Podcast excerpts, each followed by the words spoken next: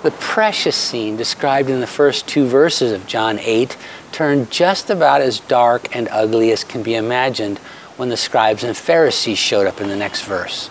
They shoved the woman to the center of the crowd who had been caught in the act of adultery and demanded to know whether Jesus would support enforcing the death penalty in her case.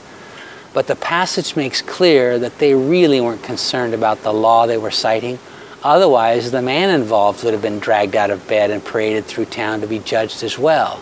Adultery does require two sinners. No, their misogynistic, crude, and cruel behavior was focused on one thing only.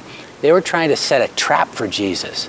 They were certain that if he agreed with their brutal enforcement of the law, the crowd would turn against him.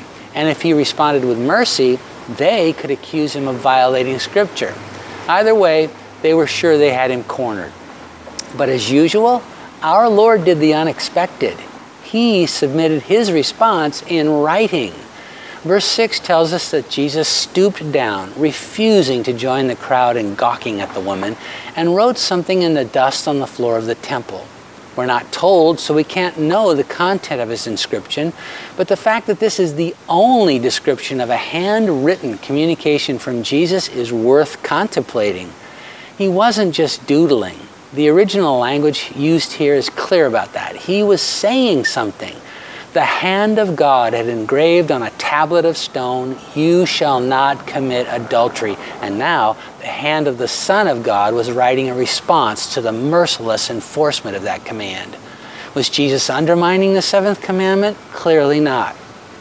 Through this entire episode, he never once exonerated the woman or rejected the validity of the proposed punishment. But he did refuse to condemn her. And that's exactly what he'd said was part of his divine commission. He told Nicodemus in John 3:17 that God did not send his son into the world to condemn the world, but that the world through him might be saved.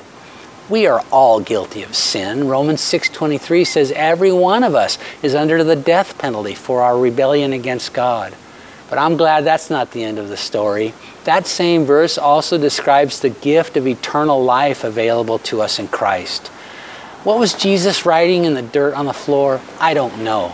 But I'll bet handwriting analysis would reveal it to have been the work of the same person who stooped under the weight of a cruel cross, refusing to gawk at or condemn us in our sin, and instead penned our names in the Lamb's book of life. Let's live today with grateful hearts for the overwhelming grace and mercy of the one who loves us that much.